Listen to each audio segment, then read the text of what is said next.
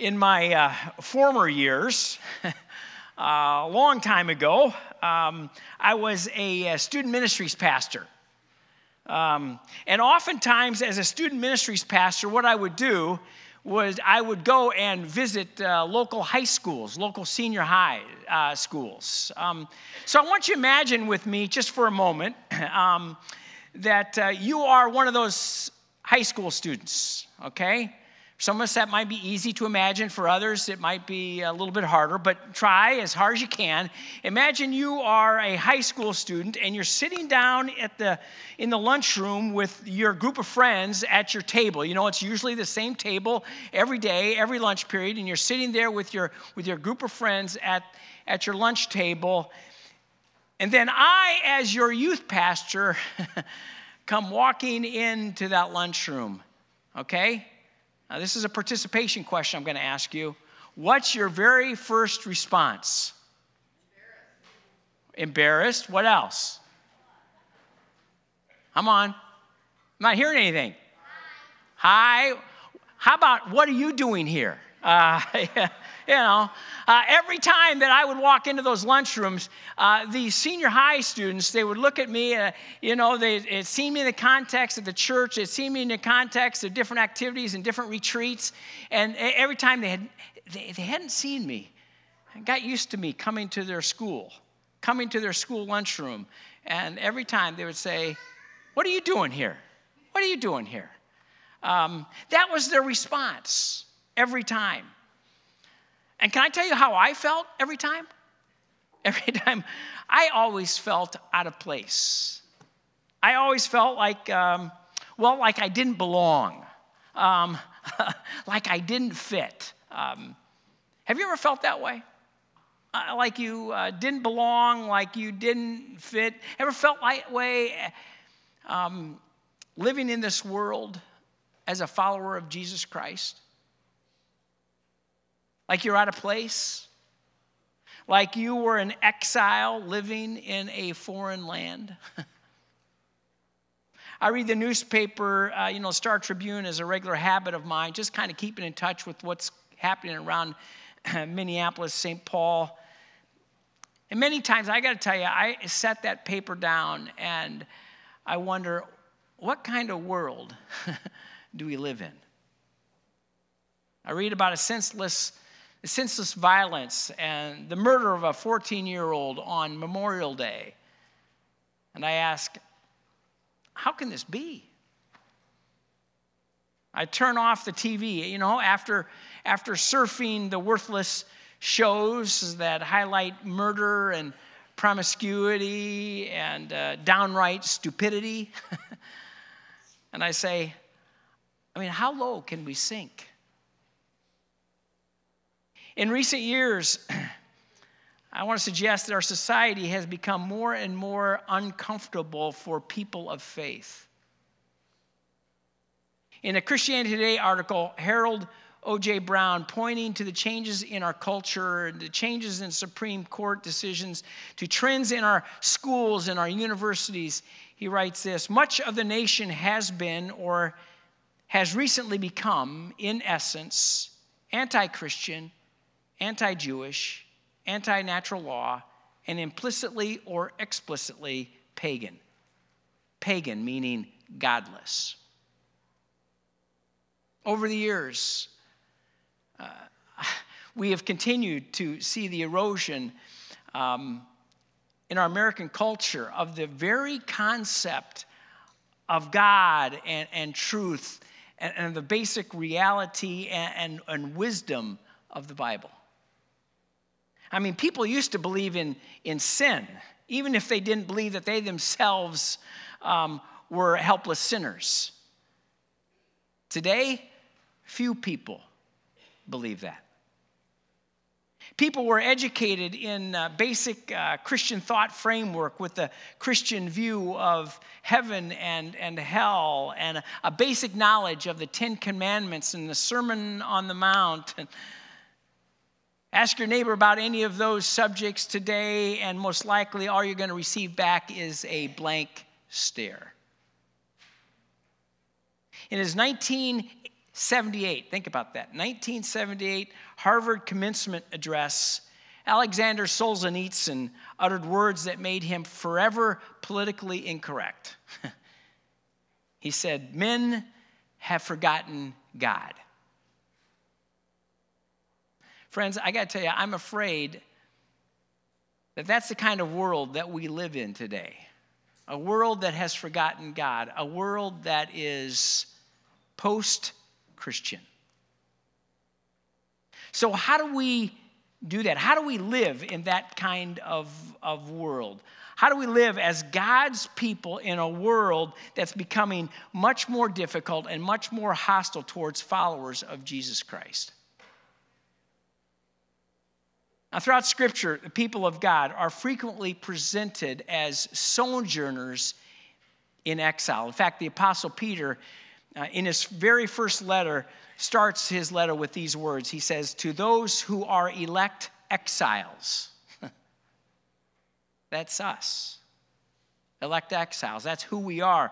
We are exiles, people living in, in a foreign land, strangers in this world. We find ourselves um, without easy answers to unique challenges and questions that you face, I face every day in our post Christian world. So, what we did as a staff, a pastoral team, is we decided, you know what, we, we need to address some of these questions. So, we went out and we asked this past May um, some in our church, maybe you were one of them that received that questionnaire, what questions that you might have, that you might be struggling with as an exile trying to live in our world today? We received back a variety of questions. And our hope is that we're going to try to address um, some of those questions this summer. Each week for the months of June and July, we're going to attempt to biblically answer some of those questions that came up, that were, were brought up. Questions in a series called Questions from Exile. Okay? So this morning, what I want to do is I want to set the stage by simply trying to answer the question how do I live as an exile in this world? And we're going to do, we're going to do, we're going to take a quick look at three biblical stories, three different stories from individuals in Scripture who found themselves living as exiles. We're going to try learning some lessons from them. The first story is that one of Daniel. My guess is if I'd asked you, what story would, would you ever look at in, in, when you're trying to answer, answer this question, it would have been the story of Daniel. You and I, we're familiar with this story. Story of Daniel, you know, usually we think of Daniel, we think of it as a book full of uh, these great adventures, you know, the story of the lion's den and the, the fiery furnace. But I got to tell you, in reality, I think God included this story in his holy scriptures because it teaches us how to live and thrive in the most godless of environments. Now, find your way to Daniel if you can. It's in the Old Testament, in near the end of the Old Testament, one of the minor prophets. And while you're turning there, I, I want you to just think about Daniel. Think about Daniel for a moment. Think about Daniel before Babylon. Um, one day, Daniel was sitting there um, on a couch, probably in the palace of uh, Jerusalem. And, and he seemed to have it all. I mean, life was on the, the easy street. He was a member of the royal family. He was a, probably the teacher's pet. Um, he, he, was the first pick, you know, on the playground, uh, playground games. I mean, he was the kind of young man that everyone looked up to. Daniel was the cream of the crop. and his future appeared to be bright. And then suddenly, like that, he became a prisoner of war, a nobody, being dragged off in chains to an enemy kingdom. And listen, that wasn't just an, uh, just any old enemy kingdom. No, it was the evil kingdom of Babylon. And when it comes to evil, I got to tell you, Babylon had no equal. I mean, Babylon's king was a godless ruler named Nebuchadnezzar. Um, in fact, he was so godless that after conquering Jerusalem, what Nebuchadnezzar did was he took some holy items from um, God's temple there in Jerusalem and brought them back to Babylon in order to put them on display in the temple of his God, the demonic god, um, Marduk. It was Nebuchadnezzar's way of publicly mocking the God of Israel. Not only were Daniel and his three friends living under the rule of this godless king now, but they were also being indoctrinated into a godless educational system. Okay? See, after they get to Babylon, these four Israelite young men are chosen for a special three year training program. Why? so they could be taught Babylonian wisdom and culture and, and religion, which means that they were being trained to be enchanters and magicians and experts in the dark practices of the occult. But see, that wasn't even the worst of it. Not only was the king cruel and the education godless, but the Babylonian culture was fiercely hostile to the spiritual values of Daniel and his three buddies. um, I mean, one of the first things that happened to them uh, when they got to Babylon was they had to endure a name change. The name Daniel means God is my judge. Now, catch this. His Babylonian captors change it to Belshazzar, which means Bel's prince. Bel was a title for their demonic god, Marduk. The Babylonians would, would use that title, Bel, much in the same way that you know, we would today use the title Lord. So it was, it, you got to imagine it had to grate on Daniel, don't you think?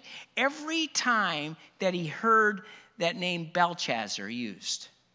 I'm going to be like calling a modern day person who had the name Christian and changing his name to Satan. and the same thing happened to his three friends. Each of their names were changed into a blatant attempt to blot out any connection they had to their homeland and to their God. And then, on top of all of that, even the food that they were being served, think about this, attack their faith. As men in wise men in training, Daniel and his uh, three friends were to be fed from the king's table. Quite a privilege, really. We're not exactly sure what all of the king's table included, the type of foods, but I, I got to guess that uh, some of it, if not all of it, uh, was non kosher food. um, foods that had been expressly forbidden in the law of Moses. And most likely, it was a food also that had been included in idol worship there in Babylon. Either way, you got to think that this new diet was a spiritual assault against Daniel's values and God's laws. Add to it all, add it all up, catch this, and Daniel and his three friends, think about this, they are living in a, a terribly hostile, evil world. Yet somehow, when you read that book of Daniel, when you read about Daniel's story, somehow these four guys, they, they flourish. These four guys, they, they, they thrive. How do they do it? What can we learn from them that will help us be able to live as exiles, to be able to flourish, to be able to thrive as exiles in our post Christian world? Well, I think Daniel gives us the first insight down in chapter 1, verse 8. Look with me, chapter 1, verse 8 of Daniel. But Daniel resolved that he would not defile himself with the king's food or with wine that he drank. Um, Daniel resolved to be faithful to his God. It's also interesting to me that Daniel and his three friends, think about this, they didn't object to their names being changed. You don't read about that. You don't hear about them objecting, in fact, to them sitting in that, that godless classroom and being taught about the occult and, and, and the Babylonian ways.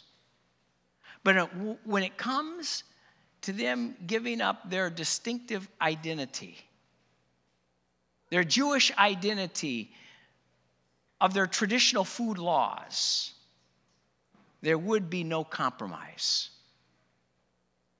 Although God has, had allowed them to live in Babylon, Daniel was resolved not to let Babylon live in him. Do you catch that? God had allowed them to live in Babylon. In fact, it had taken them there. But Daniel and his three friends were resolved not to let Babylon live in them. He refused to allow his commitment to God to drift. So Daniel made a decision, a decision to remain faithful to God and his word. That's where we live out our trust, isn't it? It's in our decisions. Do you know that on average, um, you make 70 decisions a day? That's 25,000 decisions a year when you add it all up. And if it's over 70 years, that means it's 1,788,000 or 500,000 in a lifetime. Each one of these decisions that over 1 million are opportunities to trust God. Each one of those decisions, each day, 70 a day, each one of them are an opportunity to honor God, to be faithful to God or not. Hmm. But listen, just in case you begin to think that, hey, as long as I remain faithful to God, as long as I make those correct decisions, everything's going to be solved, all my problems are going to go away, we need to notice that Daniel's resolve to be faithful to his God wasn't without risk. Notice the risk of Daniel's faithfulness, in fact, caught in the chief um, of the guard's response to Daniel's request here uh, for a different diet. Look with me, chapter 1, verse 10. And the chief of the eunuchs said to Daniel, I fear my lord the king, who assigned your food and your drink, for why should he see that you are in worse condition than the youths who are of your own age? So you would endanger my head with the king? Translation The king will literally take my head off and yours, he tells him, if I don't keep you, his prize captives, in top notch shape. Talk about living in a hostile world. See, faithfulness, I mean, faithfulness to God could, could result in, in, in you losing your head or being thrown into a fiery furnace. Remember later on in Daniel's story, uh, three friends, they have to decide whether they're going to bow down and worship this Babylonian idol or whether they're going to remain faithful to God. What do they choose? They choose to remain faithful to God, and the result is they're thrown into that fiery furnace, right? Listen, when you think about it that way, when you put it in that context, we don't live in such a bad world, right? Here in the United States. I mean, you're probably not going to lose your head. probably not going to be thrown into a fiery furnace if you continue to be faithful in following Christ. But I do have to tell you that following Christ could still cost you. It could still cost you. It could cost you a job, it could cost you a promotion, it could cost you your reputation, cost you a, a relationship. Decisions to be faithful, to be a witness, to not sin, to, to be holy can involve enormous risks, friends. How do we live as exiles in this world? I think Daniel would tell us the first lesson is simply to resolve to remain faithful to God despite the risks. Let's look at a second story. This story comes from Jeremiah, Jeremiah 29. We read the passage earlier in our service that we're going to look at. Again, I got to remind you the situation in Jeremiah 29 when we get here is that God's people are exiles in Babylon. The Babylonians, following their military strategy after capturing Jerusalem, what they've done is they've taken the brightest and, and the best back with them to Babylon for the purpose of indoctrinating them, for the purpose of assimilating them into their culture and helping them lose their distinctive identity. So, what are these exiles, these, these people of God? What are they instructed to do? Well, you know, you, without looking at the passage, you might have expected God to tell them, well, listen, you're in Babylon, there, just hunker down. You know, Isolate yourself. Have nothing to do with that wicked city and with those pagan people. but instead, they get this incredible letter um, from God through the prophet Jeremiah, who, by the way, Jeremiah, by the way, he, he's still back in Jerusalem. Evidently, um, Jeremiah, uh, the Babylonians didn't consider him important enough to take with them to Babylon. So he's still there in, in, in Jerusalem. And he writes these uh, uh, Israelites, this Jewish group that's been taken to Babylon, he writes them a letter from the Word of God that's absolutely shocking to them. Because in it, Jeremiah describes what the people of God's relationship to this great pluralistic pagan city should be. Look with me. I'm going to read it again. Chapter 29, Jeremiah 29, verse 4. Thus says the Lord of hosts, the God of Israel, to all of the exiles whom I have sent into exile from Jerusalem to Babylon build houses and live in them, plant gardens and eat their produce Take wives and have sons and daughters. Take wives for your sons and give your daughters in marriage, that they may bear sons and daughters, multiply there and do not decrease.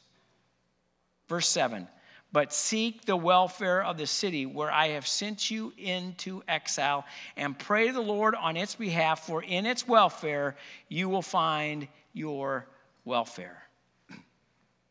Essentially, um, Essentially, God tells them to work for the city's peace and prosperity. He tells them to live in that city and to, and to settle down there in that place.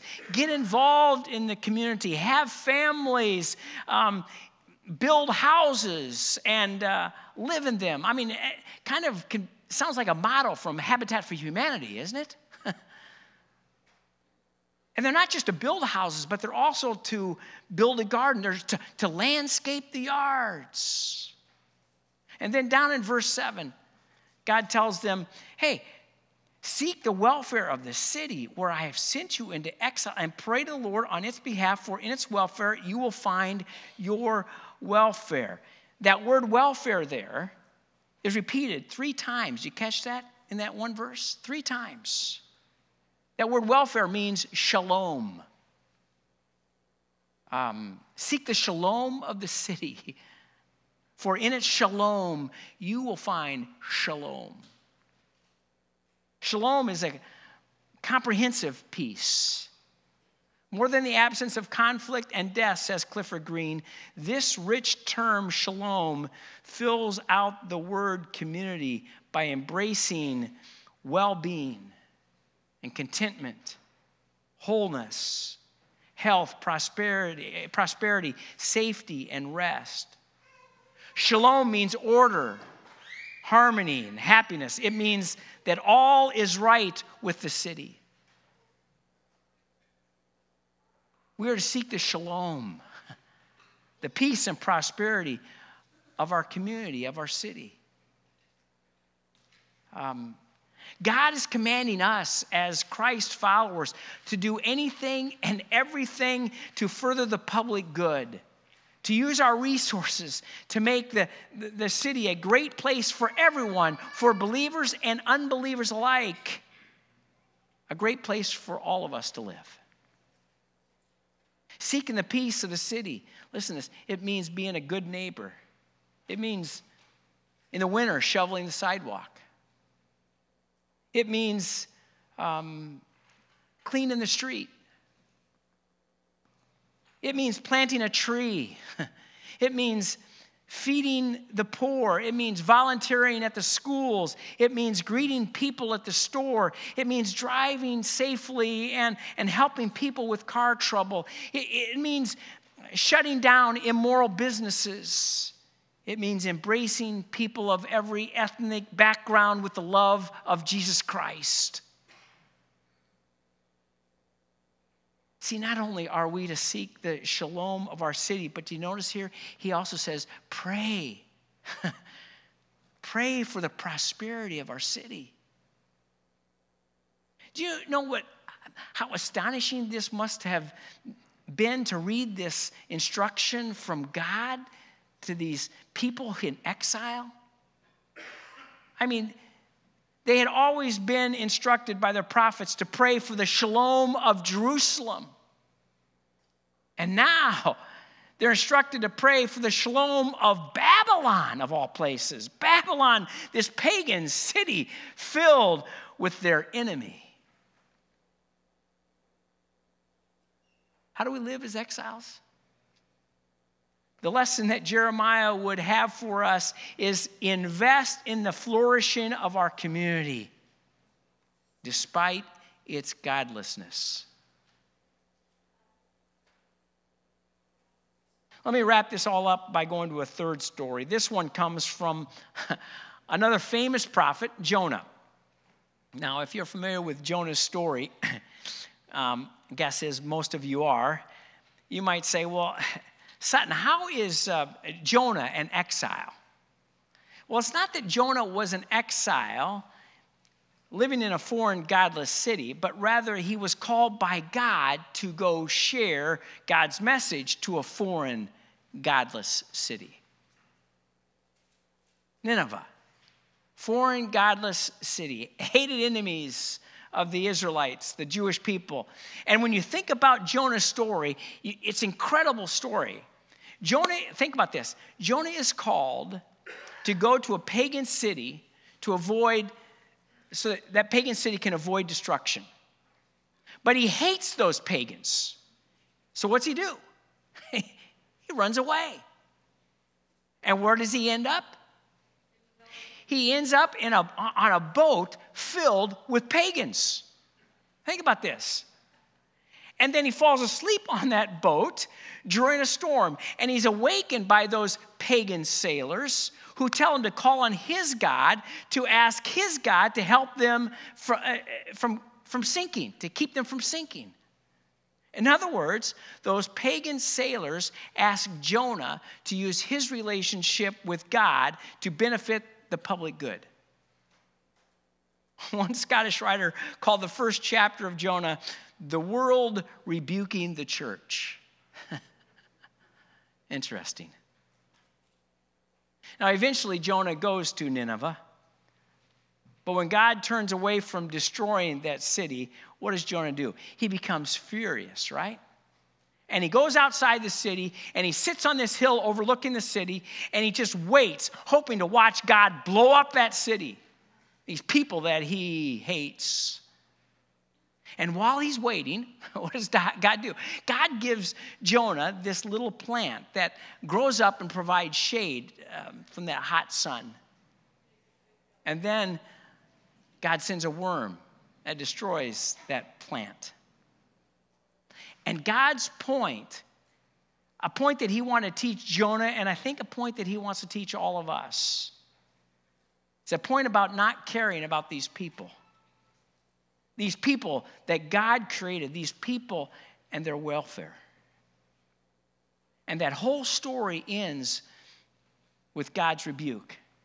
Here's how it ends The Lord said, You pity the plant for which you did not labor, nor did you make it grow, which came into being in a night and perished in a night? And should not I pity Nineveh? that great city in which there are more than 120,000 persons who do not know their right hand from their left, and also much cattle? That's a picture I want to suggest of us way too often. We simply don't like those unwashed pagans that live around us. Jonah went into that city, but he didn't love the city. Likewise, we don't love those around us who are lost and talk differently and have different attitudes and perspectives than we do. We can't stand those people who don't believe in the truth. Instead of taking our time and our gifts and our money and, and serving our city and loving those in our city, what we tend to do is we tend to huddle up in our own little subculture. See, here I think is the lesson of Jonah for all of us. Love those around you despite their unbelief. And here, here's a hard question, I think, for all of us, individually as well as corporately. Does the world recognize our love for them? Are we the kind of church of which the world, our neighbors around us, say, you know what, we don't share a lot of their beliefs, but I can't imagine what would happen if First Free disappeared from that corner of 52nd and Chicago Avenue. They're such an important part of this city and, and this community. They, they give so much, they bless us so much. I wonder do our neighbors say that about us? 1 Peter chapter 2 verse 12 says, "Keep your conduct among the Gentiles honorable, so that when they speak against you, they may see your good deeds and glorify God." So what do each of these stories have in common? Well, I think they instruct us. I, I think they give us some insights on how we can live as exiles in this world, in this post Christian society that we live in. As God's people in exile, we are to neither withdraw or assimilate. Instead, we are to remain distinct but engaged. We're to be faithful despite the risk. We are to seek the flourishing despite the godlessness. We are to love despite their unbelief. Jesus tells a very um, interesting parable in Matthew chapter 13. I think it's a parable that's fitting to uh, a fitting reminder to us who live as exiles. It's a parable of the wheat and the weeds. Maybe you remember that parable. Servants, uh, servants asked the master whether they should tear out the, the weeds that had unexpectedly grown up alongside the wheat. And the master replied, No, no, don't do that. Because while you are pulling up the weeds, you may root up the wheat with them. Let them both grow together until the harvest. At that time, I will tell the harvesters first collect the weeds and tie them into bundles to be burned, and then gather the wheat and bring it into my barn. Friends, we can look out on our world, and there is no doubt that wheat and weeds are growing up side by side all around us. But Jesus tells his followers not to worry about pulling up the weeds. He'll t- t- take care of that later on. Instead, he tells his followers, those of us who are exiles living in this strange and foreign land, he tells us to be about growing the wheat. Might we be about growing the wheat? Let me pray. God, thank you. thank you for your promises that you give us. Thank you for the promise that you are with us and guide us and direct us. Lord, today as we have focused on living as exiles and blessing our neighbors, Lord, we pray for our twin cities. We ask, as you instructed those Israelites in Babylon, we ask that you would bless our communities. We pray for those who have been elected and given the responsibility in our cities for leadership. Give them wisdom, wisdom that comes from above. We ask for protection on those in our city that are innocent and vulnerable. Bring down those who would want to do violence. And give us wisdom and give us grace as your people to seek the flourishing of our city. Teach us how to live as exiles. We pray this in your son's precious name. Amen.